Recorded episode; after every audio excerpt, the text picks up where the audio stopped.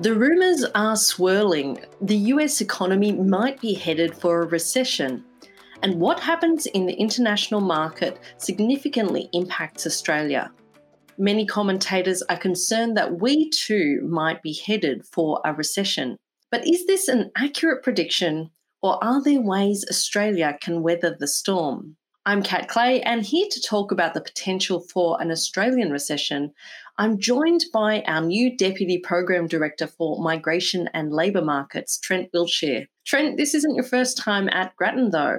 Hi, Kat. Uh, no, it's not. So I've come back to Grattan after about four years of um, working in the Victorian government and, and at the Domain Group as an economist there. So, yeah, I spent three years at Grattan, a great three years a few years ago, and I'm very excited to be back. That's fantastic to have you here, and I'm really glad we can do this podcast today. So, one thing I've kind of want to know because I'm not sure that we all know what actually is a recession. The most common measure of a recession, um, but not necessarily the best, is when GDP, and that's gross domestic product, which is a, a measure of how much output Australia produces, falls for two consecutive quarters. We're not in a recession at the moment, actually far from it. So GDP growth has actually been pretty strong the last couple of quarters. Uh, grew by 0.7% in the March quarter and 0.9% in the June quarter. So the last recession we had was during the the, de- uh, the dark days of COVID back in March and June 2020. Uh, there's another way you can measure a recession as well, and that's known as the Sahm rule, and that focuses on what's happening in the labour market. So that's when the three month average of the unemployment rate rises by 0.5 percentage points or more relative to its low point. Um, so again, Australia is nowhere near that point at the moment. Our unemployment rate is very low; it's at 3.5 percent. It's actually fallen from 4.5 percent a year ago. So at the moment, we're a long way from a recession, um, but it's the outlook that's a, a, little bit worrying. Yes, and we'll get into talking about our unemployment rate uh, later in the podcast. The first thing I want to talk about is should we be worried about what's happening in the US? I mean, if the US goes into recession, is it inevitable that Australia will follow? Well, there's an old saying that um, when the US sneezes, the world catches a cold. It's still relevant, maybe less so than um, couple of decades ago, but definitely what happens in the US does matter to Australia. First, I'll just maybe give a, a rundown of what's happening in the US economy. So, US is actually in a, a, technical recession. So, just what I referred to before, their GDP has fallen over the past two quarters. Uh, but that sort of narrow definition hides probably a, a much stronger economy. So, their unemployment rate's very low. Uh, employment growth is still pretty good. Um, household spending is strong. So, even though they're in like, what's known as we say like a technical recession, uh, it's not quite the case that their economy is struggling, but the outlook is for growth to slow there quite dramatically. And that's really being driven by interest rates rising rapidly there. So the Fed, which is the US equivalent of the Reserve Bank, has increased rates from 0% in February up to 3% last week. And rates are expected to go above 4% by the end of this year. They've also got very high inflation, much higher than ours.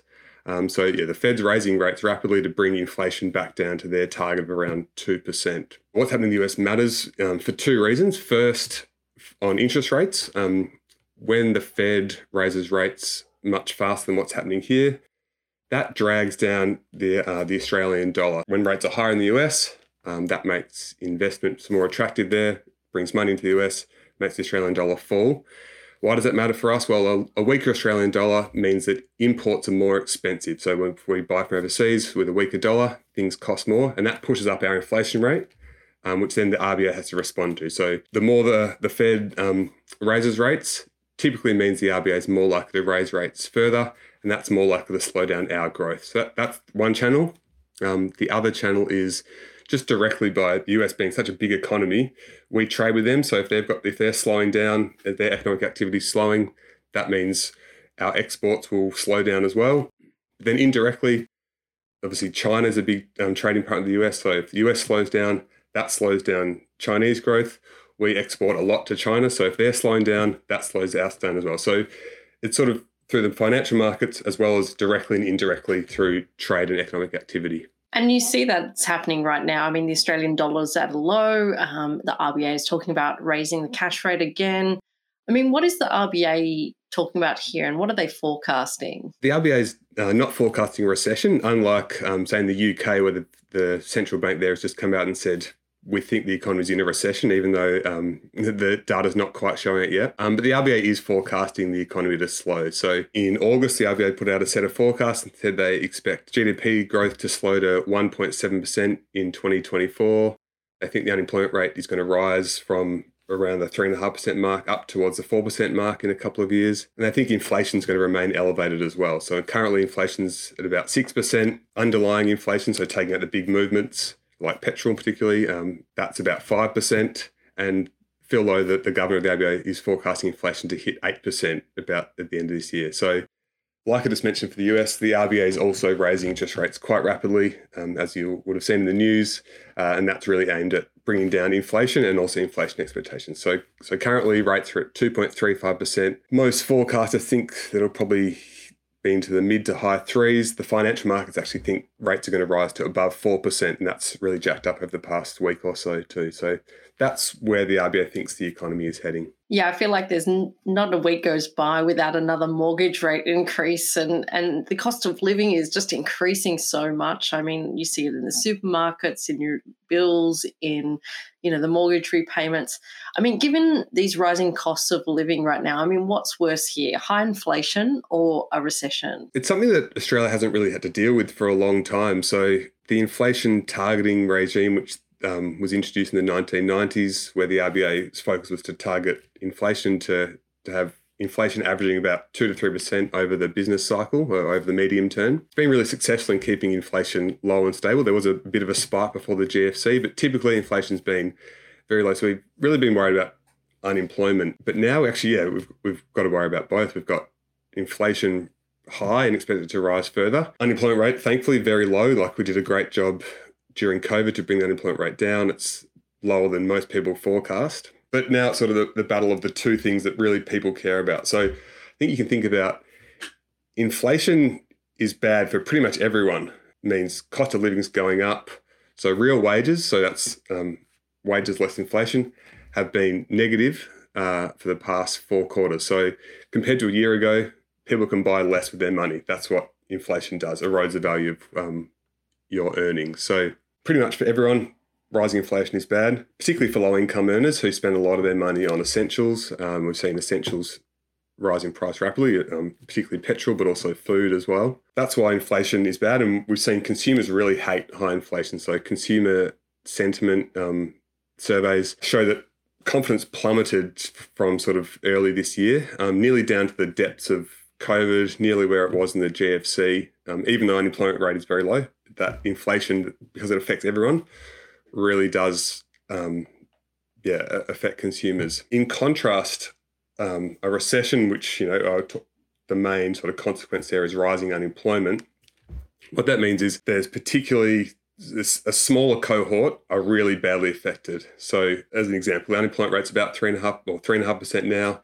If that rises to 4.5 percent, that's about 150,000 more Australians out of work when people lose a job, it's really it's really bad for a number of reasons. So it's bad for income. Grattan research has found that people who typically have a job, if they lose their job, will have an 11% lower income for five years after, you know, even just a three month spell of unemployment. So it hits your incomes, makes it hard to pay your mortgage or rent. It has big impacts on mental health as well. And it makes it harder to find a new job too, even if you just have a short spell of unemployment. So for those that lose their job in a, an economic downturn or a recession, you know, that's really bad news for a, a, lot of parts of their life and really affects well-being. Other Grattan research also shows that when the broader labour market slows and unemployment rate rises, the unemployment rate actually rises further for disadvantaged groups. That's low skill, low income people, young people, um, and other disadvantaged groups as well. So yeah, that's why we really care about unemployment rising the challenge at the moment for the Reserve Bank is that inflation's high, so we've got to bring that down to that sort of um, target level of two to three percent. But in doing so, that's likely to cause uh, unemployment to rise. So the governor Phil Lowe has talked about there being a narrow path ahead where um, the RBA can successfully raise rates enough to slow down the economy to bring inflation down without causing the unemployment rate to rise too significantly. So we mentioned it at the start of the podcast, but would a recession mean the end of full employment? Full employment is where, in sort of non-technical languages when the economy is operating at capacity, we've got as many people employed as possible, and inflation's at that sort of two to three percent range, so low and stable inflation. So pre-COVID, most economists thought that full employment was around when the unemployment was, rate was around four and a half percent. We've actually seen post COVID, um, the unemployment rate fall quite significantly, well below 4%. So it's been around 3.5% for a couple of months now. There's potentially been a, a situation where we have to reassess what full employment is, um, which is promising. It means we can get unemployment rate down lower than what we thought. The economic model suggests that when unemployment falls below that full employment range, wages growth will start to take off and inflation will start to take off.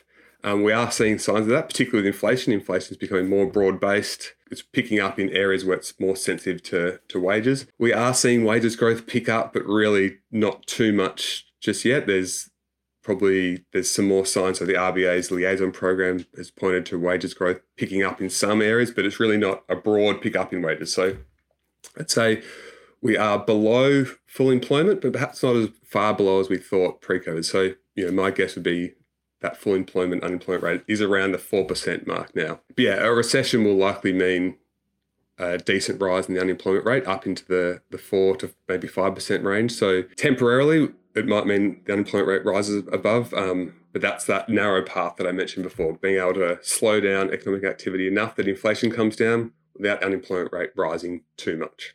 I mean, do you think that employers would be reluctant to increase wages at a time when recession is potentially on the horizon? Is that is that something that we might see that the inflation continues to grow but wages growth doesn't kick off? It's pretty clear that employers have been reluctant to lock in higher wages. So there's been evidence that employers are looking at using non-wage measures to to boost pay and attract staff without locking in that higher wages for the future. So that's things like uh, bonus payments, flexible working arrangements, um, extra leave, things like that. That firms have had a very much a mindset of cost cutting and and keeping wages down for a while now, and it's it's really taken a while for them to adjust to a higher wage environment. As mentioned before, we are seeing some areas where wages are rising. So uh, say construction's looking a bit stronger as well, but it's really not flowing through the broader wages growth just yet. Now, a little bit of a esoteric question for you, because one of the things I've been thinking about with all these predictions and seeing the future of the economy, I mean,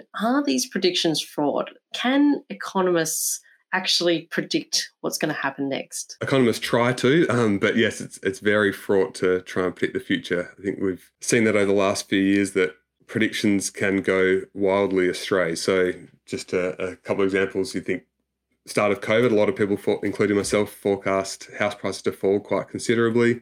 They've actually seen a, a massive rise over the past couple of years. The RBA has come out and apologised for its um, commitment to keep interest rates uh, around zero until 2024. Although I think that sort of got lost up in the the media sort of mix it up. It was a conditional forecast that if things played out as expected, they would keep if if things were weak for a while, they'd keep rates low. But that sort of got lost in the messaging that people took it as a commitment to keep rates low regardless. Pretty much most forecasters have been completely surprised at how fast the economy has rebounded from the COVID impact. So from 2021 onwards, a lot of the focus was still on jobs. Um, how can we get the economy picking up again? By early 2022, um, you know, a switch had flicked until oh no, we're actually in a, an environment where inflation's taking off, demand is too strong. We have to we have to pull it back. So economists do their best at predicting the future, but can certainly uh, get it wrong. You're not psychics, at least not all of you. Definitely not. One last question for you, and I think it's an important one. How do you recession proof the economy, or at least put in some buffers that can help Australia weather this storm? The key one, and the experience of COVID the past couple of years, is um, how important monetary policy is in terms of keeping the economy operating close to potential. So the Reserve Bank's responsibility is managing demand in the short term, um, short to medium term, to to keep the operating to keep the economy operating as close to potential as possible, with inflation um, low and stable at around 2 to 3%. So that leads to, I think, one of the most important things is to have a, a high quality central bank that operates really good monetary policy. That flows into, you know, there's currently a, review of the Reserve Bank underway at the moment. I think really important that the, the Reserve Bank does, um, you know, have the best governance possible, have the best management possible, the tools at its disposal are right, the target of monetary policy, um, so that's the statement on conduct of monetary policy, is all at best practice. We learn from what's happening overseas. So this review that's underway is a really wide-ranging review. Uh, it looks at policy tools, culture, etc. The role of the Reserve Bank has been shown to be so important over the past couple of years um, in times when the economy is hit by a big shock. So I think that's number one. Number two, um, you want the government to be able to react quickly as well. So the, the other main macro lever, fiscal policy, we've seen that's important as well. I think it's it's a secondary behind monetary policy, but it, it does play a role in in times of crisis, and we saw that happen um, with things like JobKeeper. Uh, and other, other big loans that were made out. So, a strong budget position makes it more likely the government will step in um, and spend or cut taxes or do some sort of demand um, expansionary policy where possible. It's, it's not not necessary to have a really strong budget position, but I think it will certainly help governments to to make that commitment. Uh, another one is that you know, have the RBA and the government and fiscal policy and monetary policy working together rather than against each other. So if you look at the UK at the moment, it's actually working against each other. So central bank there is raising rates to slow down the economy the government's just come in and brought in a, a huge, um, huge tax cuts, really expansionary policy. So when they're working against each other, that makes um, recoveries from crises even harder. So we've been pretty good in Australia recently in terms of the RBA and the government acting together, uh, but not always the case. Some other things that it can also help with um, making us recession proof or limiting the damage of a downturn. Uh, things like a flexible labour market. So, a, a big feature of the Australian economy of the past probably two decades is a shift to, in times of weaker economic activity, firms tend to cut hours rather than cut jobs in terms when there's a slowdown occurs. So that limits the damage for people who so fewer job losses but more hours lost. So that sort of spreads the damage a little bit more. So that relies on having a flexible labour market. And, and a key one for Australia as well is what's happening with commodity prices. So typically we've been very lucky in that in times of in, ter, uh, in times of weaker economic conditions, commodity prices, and as we're a net ex- exporter of commodities, often boost our national income. That's happening at the moment. Commodity prices are really high, sort of helped by Russia's invasion of Ukraine. There's been a, a weird side effect there that commodity prices have shot up, and that sort of insulated the damage or the, the impacts from overseas. So we've seen that in the, the budget position recently has been boosted by strong tax um, tax intake. Thank you so much, Trent. It's a topical issue that we'll probably look at again in the coming months as the economy progresses. If you'd like to read our research on this particular topic or find out more, please visit grattan.edu.au. All our research is available there for free. If you'd like to talk to us on social media, please find us on Twitter at Grattan Inst and all other social media channels at Grattan Institute. As always, please take care and thanks so much for listening.